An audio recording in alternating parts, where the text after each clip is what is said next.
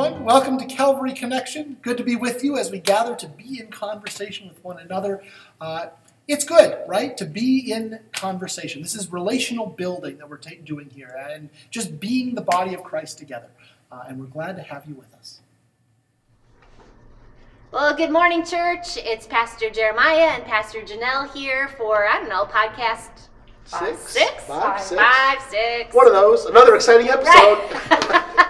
and uh, we have just had a blast reading through this book uh, in conversation with all of you. And uh, today we are talking about chapters 11 and 12, which we probably could talk about all day, all night, into the next year. So much great material here. So we're just going to dive in. But again, just wanted to say welcome. Um, glad you're reading along. And uh, however you're reading along, just be in conversation with us. Join us on the Zoom and, and dig into some of this great Lenten material where we can reflect together. So uh, we're just going to jump right into chapter Yeah, 11 and 12. And I'm just going to start with a quote um, from our friend Ron. Uh, uh, the, so, again, the chapter is entitled This Is My Body. And listen to this powerful story uh, to just dive in today. Ron writes One of our Western North Dakota pastors visited Mother Teresa's ministry in Calcutta, India, arriving just in time for their morning devotions. Uh, Mother Teresa noticed him, and as soon as the service ended, she asked him to join her on a morning walk through a slum area where they found a man who had died during the night. Mother Teresa insisted that this pastor pick up the body. And after doing so, she said, This is the body of Christ given for you. Wow. Amazing. That's an incredible way of thinking about that. Um, so, I mean, I just think to think, uh, obviously, we have a lot of, of, of things to dig in here with this, but just that physical touch, the weight, um, the death, the resurrection, uh, being in India, I mean, just so many things. That what a powerful story! I'm sure Ron has kept with him through his entire ministry. Um, but we're going to dig into this idea of this is my body. What is Jesus and what is Christ up to here in uh, this incredible chapter? So let's dive in. What were Yeah. some of your impressions, Jeremiah? Well, I think that Rohr really is accurate when he talks about the difficulty that this Yes. statement that Jesus makes Yes. presents to these hearers. Absolutely. You know, we see this in in the sixth chapter of John when when uh, Yes. when Jesus says this for the first time that uh, this is my body and, and I'm going to be giving that for you and you, you must drink my blood in order to be a part of this. And you see all of the the people just kind of turn away in disgust where the, the crowd shrinks by a huge amount. Sounds gross. Absolutely. Well, Yeah. and, and it sounds gross to us, but you can especially think of, you know, in that time and place Right. when there were such strict requirements on what you could eat or not eat, what you could touch or not touch. The idea of touching a human body that was dead, touching human blood, eating or drinking those things is so yeah. Opposite of what was allowed that it would absolutely have turned people off. But it shocked everyone to Yeah. hear this, and then to try to understand what was be- the meaning behind it all. Yes. I mean, so again, some really shocking stuff. Um, those who eat it, uh, drink it, um, you know, what are we talking about? And, and yet, you know, um, I think talking about eat me, I think Rohr says in this thing, like Jesus literally says, consume me. Um, I used to teach confirmation and say we, our desire is to get Jesus in our belly, get in my belly, get into my guts, transform me from the inside out. Um, and obviously, we have an understanding of this in our communal practice uh, that I think Martin Luther got this right from the beginning, just talking about regularly practicing Christ in us Yes. not just with us, not just around us, but literally getting inside of us so that the restorative nature of Christ can dwell in each and every one of us. I think that really ties into this concept that Rohr talks about called the real presence. Yes. Right? The idea Yeah. of God being actually present in communion, in the, the bread and Right. the wine. Right. Uh, and I think it's important for us to kind of dig into some of I of think those so details. too, yeah. So there's a few different understandings in the wide range of Christianity today Right. uh, about what communion is and what happens in the bread and the wine. Uh, so Rohr, coming from a Roman Catholic perspective, has this idea of transubstantiation, Right. The idea that in some way the the bread and the wine during the words of institution physically take on elements of the actual body and blood of Jesus, the Right. physical presence that's uh, there with the, the bread and the wine together. Uh, Luther had a slightly different take on this Yes. this idea of consubstantiation, the idea that it might not necessarily be an actual physical presence, but that in some mysterious way, Jesus is present, is here, Right. in, with, and under, as he says, and Right. as we try to say in communion, the bread and the wine. Uh, and then there's the third way that is often uh, used in communion in a variety of Christian churches, which is the idea of a memorial meal. Right. Uh, the idea that this is a symbol. Symbol, yeah. that this is not something that Jesus is say, saying, I'm actually here, but do this in remembrance.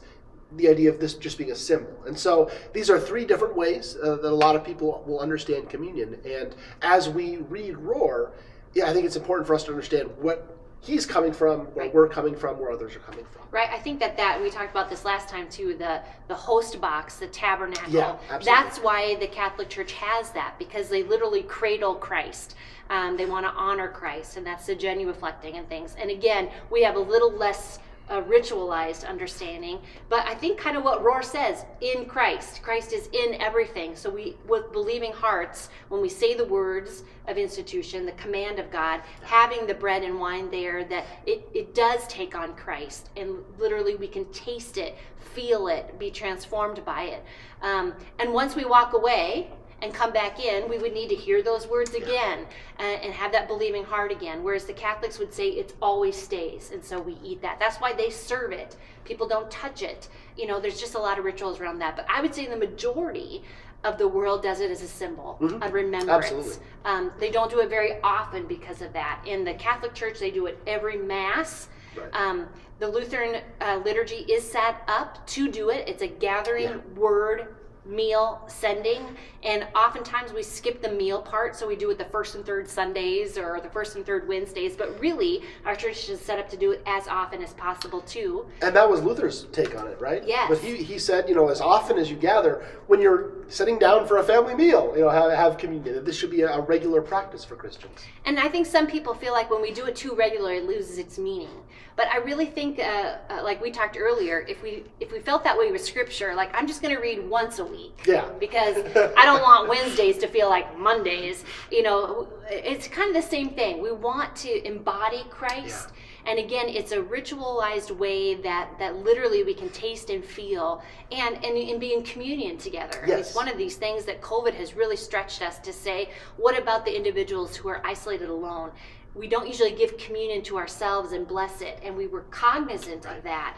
Um, we didn't want to exclude people. The, the meal is not exclusionary, uh, but how do you bless them yourself and eat it yourself? Um, uh, because it's meant to be in fellowship, Yeah. and so I think there was a lot there. But again, I think it was really helpful to know communion's practiced in different ways, understood in different ways. Some believe this is, and some believe it's kind of a symbol of. Right, right. And I think going back to that piece of it, that our service is built around having it as part of part of the worship service, and that it, it's meant for us to be participating in because we, we need it constantly. That that presence of God in our lives. There was this quote uh, on page one thirty four that I think is really important. Kind of ties in with that as well. Um, it says. As Pope Francis insists, the Eucharistic bread and wine are not a prize for the perfect or reward for good behavior. Rather, they are food for the human journey and medicine for the sick. We come forward not because we are worthy, but because we are all wounded and somehow unworthy. I did not come for the healthy, healthy, but for the sick, Jesus says in Mark 2. One wonders how we were so successful at missing this central point. Yeah. Yeah. It makes me think of when I was in candidacy, where Vicar Daphne really is. Um, my my last interview, we were talking about the worship service, and I remember saying, um, when after I'm fed with a good preached word, like I am law gospel, I'm convicted, I'm on fire, I'm inspired. I long to go up to the altar to consume Christ. It just feels like it's like the dessert, it's like the, the, the tool, the energy to go out then and be the church. And I remember articulating something like that in my interview, and it was silence afterwards. And I thought, oh boy, I probably messed up the theology. I probably said something that like wasn't Lutheran or something. And afterwards, it was my mentor who just said, Janelle, God is up to something because I think very few people connect how the worship service flows to have you hungering for the Word of God and then for God's meal and how that all comes together. And again, I my little pea brain can't understand all of this, but I do I did feel that way. Yeah. And I think here again, um, maybe it's because I needed the medicine. Sure. I, I needed that connection. I needed to know that I was connected with the larger body of Christ during that time, and, and church was one of those ways that I could do that. Yeah. Well, and in so many of these things, I mean, we talk about you know transubstantiation versus consubstantiation. The real key about about all of these things is our understanding that this is for us. You know, Yes. this was a big piece for Luther that a believing heart is one that believes that communion is for them. If you believe it's for you, then it is for you. And I think that that is such a, a key part for how we understand who we are as Christians. Right. And I think the two phrases as, as we teach this uh, that are key in the scripture is this is and for you. These two phrases we hang on uh, for the same reason. We Jesus doesn't say, uh, "I kind of, sort of, am going to be like the bread," or "Do this uh, because it's going to kind of remind you of me." Uh, no, he says, "This is my body," and so we take God's word, Jesus' word for for truth. And so the this is part Lord talks about here too. Um, and and then the for you uh, and he says here on, on page 136 in the eucharist holy communion lord's supper whatever you want to call it we move beyond mere words or rational thought and go to that place where we don't talk about uh, the mystery anymore we begin to chew on it we can Yeah. taste it jesus did not say think about this jesus said eat this Yeah. consume this and really really important directives Yeah, I love it. I love it. Well, anything else about chapter 11? You know, I, think one more thing Yeah, Phil. that um, I- you know, again, I could be on my own podcast all day long about this, but one thing that I think uh, the practical application of this, um, we struggle with sometimes what age to have Oh, sure. communion, how Yeah. often to have communion, when to have communion, when it's appropriate.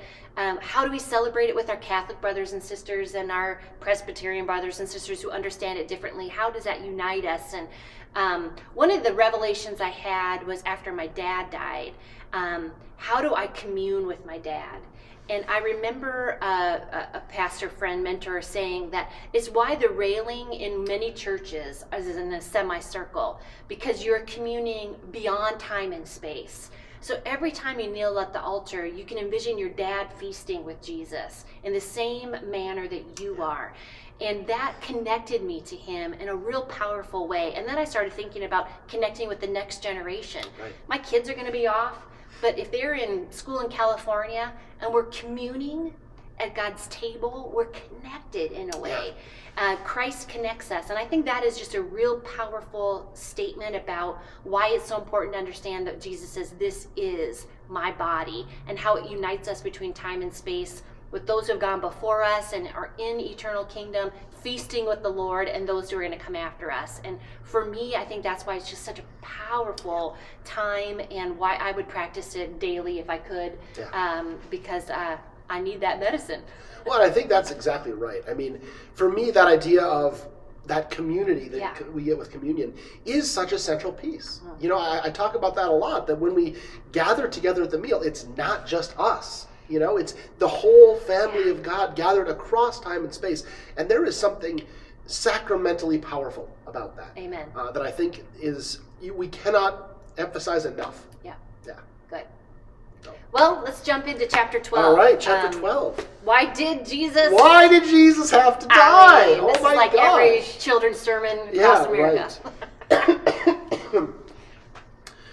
So where do you want to start with this? You know, I think that when we visited just earlier, I think um, there's a part of Rohr I really, really agree with Mm-hmm. here, and yet I think the Lutheran lens here again, we are so used to the both and saint and sinner, all of that, that I do feel like he helped me understand that I do sometimes get stuck in Good Friday being the transactional Mm-hmm. time that um, is limited to that day. Um, and there's a reason why we call it Good Friday is that it's not just a Friday once on the calendar. It is supposed to Continue on. Continue on. It's a continuous, not a one-time transaction, but a daily but I also think that that daily piece is the both and for me. Yeah.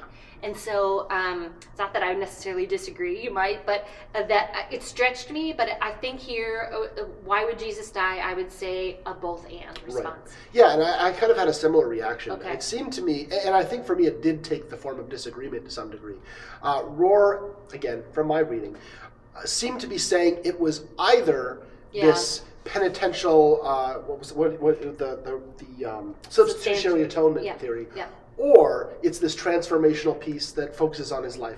And I think it, I think it's a fair criticism for him to say, Yeah. well, if it's if it's focused on this uh, substitutionary atonement, then why don't we just take those three days and that's all that matters? We should just do that. Exactly. And I think that's fair. Obviously, we don't. We take the whole life of Yeah. Christ, his teachings, his ministry, all of that is important.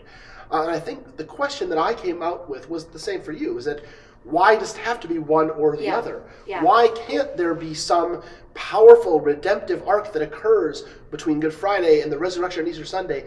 And we have this transformative, transformative lessons that we Yeah. learn through Christ's ministry and his life and the way that he interacts with people. I think that both of those things can exist in the same time and space. I agree. And yet, I think often we catch ourselves in a church talking about being saved Yeah. Yeah. one time, Sure. tra- or this is when I was born again. Right. And and really, it, it's a yes and it's Yes. a both and because God has been at work before you recognize that you were born again, or baptized, or whatever you want to say, or saved. And, and yet, if it doesn't matter every day, Right. it would just feel like, oh, wasn't that a great day in 2012 when I was saved? it, it has to mean something today too. Yeah. And so I get where people use the language that that something new started, and I would say that new started in my baptism, Mm-hmm. maybe even with my birth. Um, God had a role, obviously. We talked about that, but I do think I can see where the church gets sounds like we talk about one transaction that then launches us somewhere, but we when we forget that that has to happen every day. Yeah. Rohr talks about stuck. getting stuck in the thanking Jesus for that rather than emulating Yes. Jesus. And I think that's absolutely fair. Yes, yeah, I Yeah. do too. I do too. Um, so we should maybe talk a little bit about what this penal substitutionary Yes. atonement theory is, right? Yeah. I mean, that's a whole lot of words that we don't use in everyday Right. conversation. what is Rohr talking about? Um, so just to give you some some background on this, when, when he says this this penal substitutionary atonement theory is this idea of trying to answer that question of why Jesus had to die. That was, you know, uh, first really emphasized in the early Middle Ages. Yeah. Uh, comes out of the tradition of the feudal monarchy, right? The idea that uh, the system is set up where you had people at different levels and justice worked because they were at these different levels and if you offended the king well then satisfaction was demanded uh, and so anselm comes up with this in the early 1100s i think it Yeah. was where he's saying this is kind of how it works in heaven too that because we as humans have transgressed god's honor that we have done something in some way we have committed sin Sin.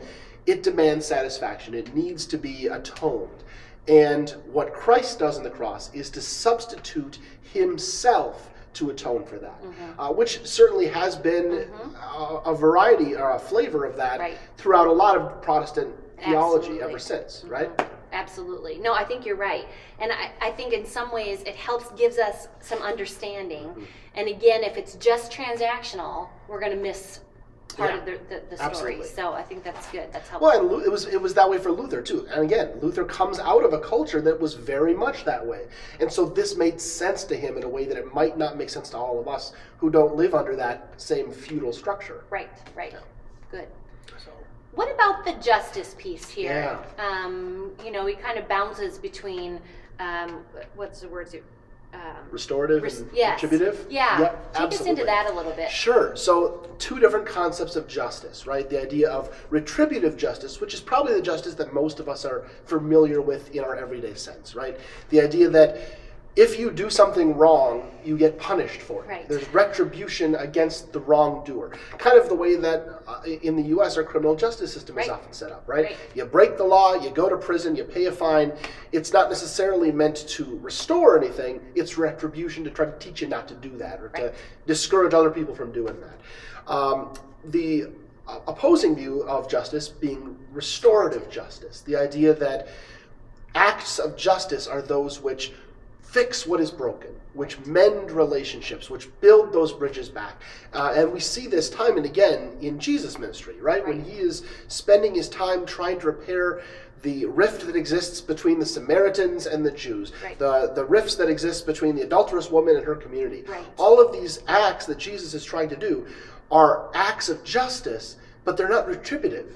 They're meant to try to restore relationship and restore community. Uh, and that's what Rohr tends to focus on as well, is the idea that if we're thinking about God as a just God, we often are meant to be thinking more in those restorative lines than the retributive lines. Right, more uh, a compassionate God versus a punitive Yeah, absolutely. God. And yet, I, I, I think there is some um, examples of that throughout Yeah. history of how both are used. Ron, again, had another Hmm. great example. Um, he talks about um, that he was called in to one of his colleagues, uh, pastor, that um, ended up uh, being in jail for a DWI.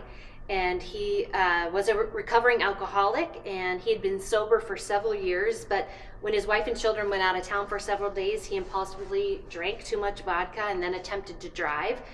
He had been released, uh, so Ron could visit him, and uh, Ron got his commitment to resume AA meetings, and his church council was willing to have him continue as their pastor, provided that he go to meetings and remain sober. And his family was incredibly thankful that they could continue in the faith community and the community where they lived. And happily, he used this experience not only as a personal wake up call, but a motivation to become a leader in the recovery community. Uh, so both justices were really served here, something that refined him, kind of got him back in a healthy position, and also that restorative justice that happened within his community. Because a lot of uh, places, uh, you know, we don't have uh, many strikes against us when it comes to that. When we're when we're trying to not only model but also lead. Yeah, for sure, for sure. Think that's really powerful. Um, so there was one quote here uh, that I think is really, really powerful, and, and, and had Rohr kind of pushing me to kind of think about the crucifixion in a different way. On page, what, page 146, uh, where he says, "It is not God who is violent." We are. Yeah. That that Yeah. it is because of us that the crucifixion had to happen. It is not God that God demands suffering of humans. We do. Uh, and, and that is that's a powerful way of looking at uh, of the crucifixion, right? Yeah. It's it's it's not that God demanded Jesus suffer and die, but it's because that's our own impetus to demand that suffering and death. Yep. And I think again, then to try to think about that in justice ways that if if Jesus was willing to do that for us, then what are we left to do? Yeah. And it really is to model, continue to follow, and that's being um, this confession and forgiveness that we've talked a lot about. And the Lutheran Church also really recognize that we stop, we examine ourselves, and we think about. Um, you know, I can control me, but is the hate in me coming out sideways? Do I need to? It's easier to point that you're wrong, and um, and I think that that part of that is is just understanding that uh, the violence that sometimes we see people will even point to and saying God is trying to be uh, punitive Mhm. or or this is the way the justice comes but but really I think to own that that's kind of how we Yeah, that's that's how our systems Yeah, function. Yeah. right. And I think actually it ties into the, the, the latter part of the, the, the chapter that we're looking at with the idea of scapegoating. Yes, right? yes. The idea of Yeah. of pointing out yeah the how does Rohr put it the the shadow material Yes. that we have and projecting that onto others Yes. uh, and condemning those those things in others Projecting In- our sins. yeah exactly in a, in a christian context that might be more considered a sin right but Yeah. shadow material also works Yeah. um, and I, I think that's so true i think that it's very very accurate to say that we are more easy it's easier for us to see in others those things that we are guilty of ourselves you know if sure. if i have problems with being lazy or with lying for me to be able to point out those things in other people is so much easier Yeah. because it's almost like we're, i'm condemning others for my own failures Right. you know uh, i think Rohr does a great job of explaining the, the uh, origins of a scapegoat and what that means Yeah, that right was and and how this there's this practice of picking out an innocent animal and projecting all of our own bad stuff, our shadow material, our sin onto it, and then chasing it out into the desert. You know, that, that is such a human thing to do. Right. Right? Oh, we, we continue to do this. We continue to try to set up people to blame uh, rather than looking to ourselves. Right. Yeah. I think in this political culture Mm. too, um, there was a great podcast I think by Brene Brown, and um, she is not a Trump supporter, and she did this um, um, podcast about how she needs to start seeing Trump in a new light. Mm-hmm. And uh, I didn't listen to all of it. I just saw a synopsis of it. But I think in some way, even a leader, a Christian leader who was, I, I guess, so adamant about not being a Trump supporter, uh, to then come back and say, now I got to do my own work. I think that that is what we're called to do in the church. Very hard to do because, especially when you vehemently disagree with someone, it's easier just to keep pointing out how wrong they are and, and using them as a scapegoat. I mean, then you can protect yourself from any wrongdoing you're doing Yep. uh, because it's so much easier to see it in other people. Such a human nature trait. But again, I think that's why, especially the Lutheran Church, I think Catholics too, we, we value confession and Yes, forgiveness. absolutely. We keep coming back to saying we need some humility, we need to look in the mirror. Um, and uh, we always get uh, kind of thumped for um, when we say uh, we'll take some time now to confess our own sins. Uh, we don't give people enough time. like they're just on Sunday afternoon, and uh, we're already moving on. And I, I think you know, even laughing about that's true. I, I mean, that's why it needs to be more than just a once a week ritual. Right. Uh, that we we constantly need to be self-examining. And I think to go back what uh, Kurt even said here Yeah. too, we hate our own faults in, in other people, and sadly, we often find the best cover for that pro- projection in religion. God and religion, I'm afraid, have been used to justify most of our violence.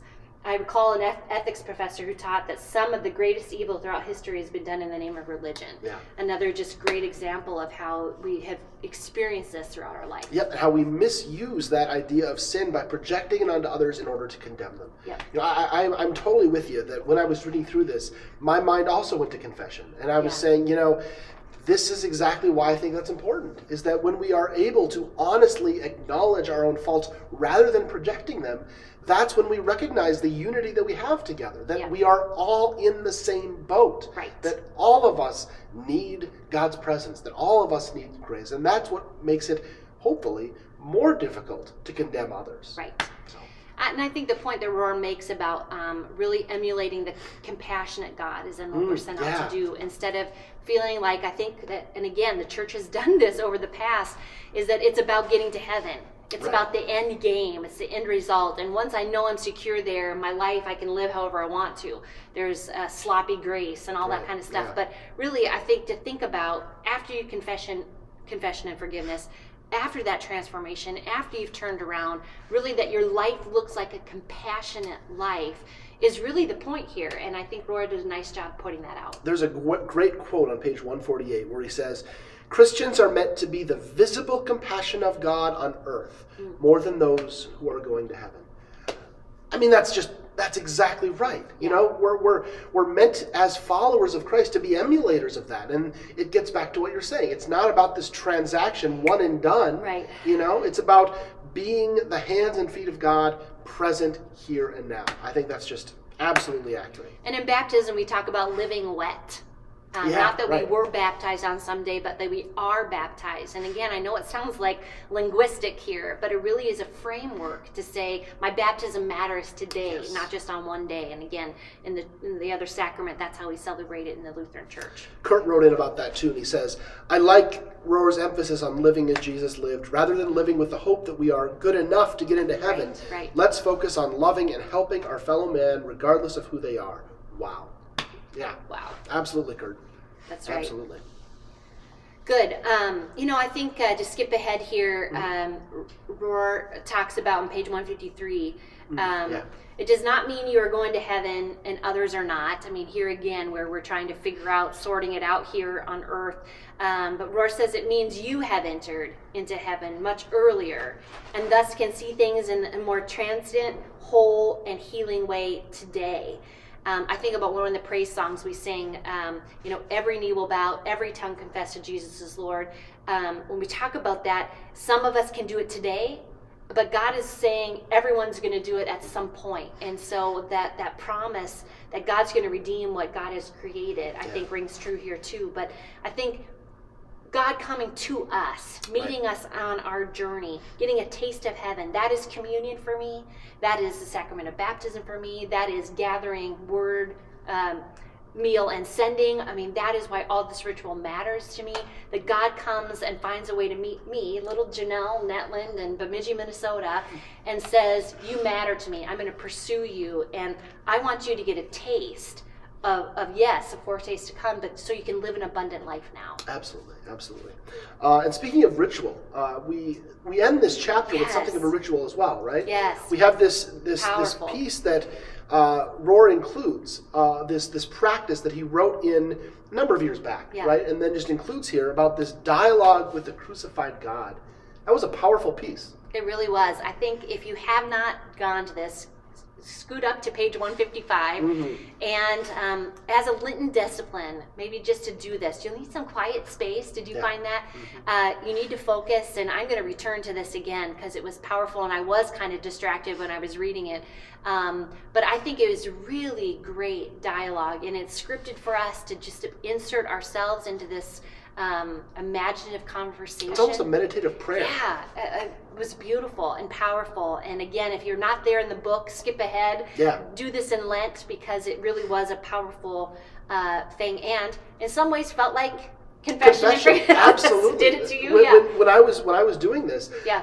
my mind kept going back to this is exactly how I feel when I'm practicing confession in church. You know, like laying these things out, adopt. It's almost like adopting that mentality of, Yeah. of opening ourselves up and acknowledging who we are and who Christ is. It's it, it had very much a confessional feel to me. Yeah. It's a great way to end the chapter. I think just reflective, and again, he wrote it years ago, inserted it here, which I was thought thought was so helpful. Um, and and it really does help us understand the crucified Christ and how that um, transactional and ongoing event uh, shapes us who we are today and and helps us live a vital, purposeful life today, which is obviously what God wants for us. Well, I think we're out of time, friends. Again, we could go on forever on these two chapters, but So much material. um, we will uh, wrap this up. Again, send in your comments, your questions at podcast at calvary.org. Z- join us for the Zoom conversation, um, just for some fellowship, if nothing else. And our next podcast will be on the next two chapters. Uh, 13, 14. 14. Uh, and again, if you're not up to that spot yet, don't panic. Uh, just join us where you can. And uh, we hope you have a great week. We'll see you next time. Much love to you all. Uh, thanks for joining us today. What a delightful conversation, engaging topics that matter every day and how we live our lives out as public leaders and Christians. And um, just really enjoyed the fellowship and the conversation and the Calvary connection. Amen.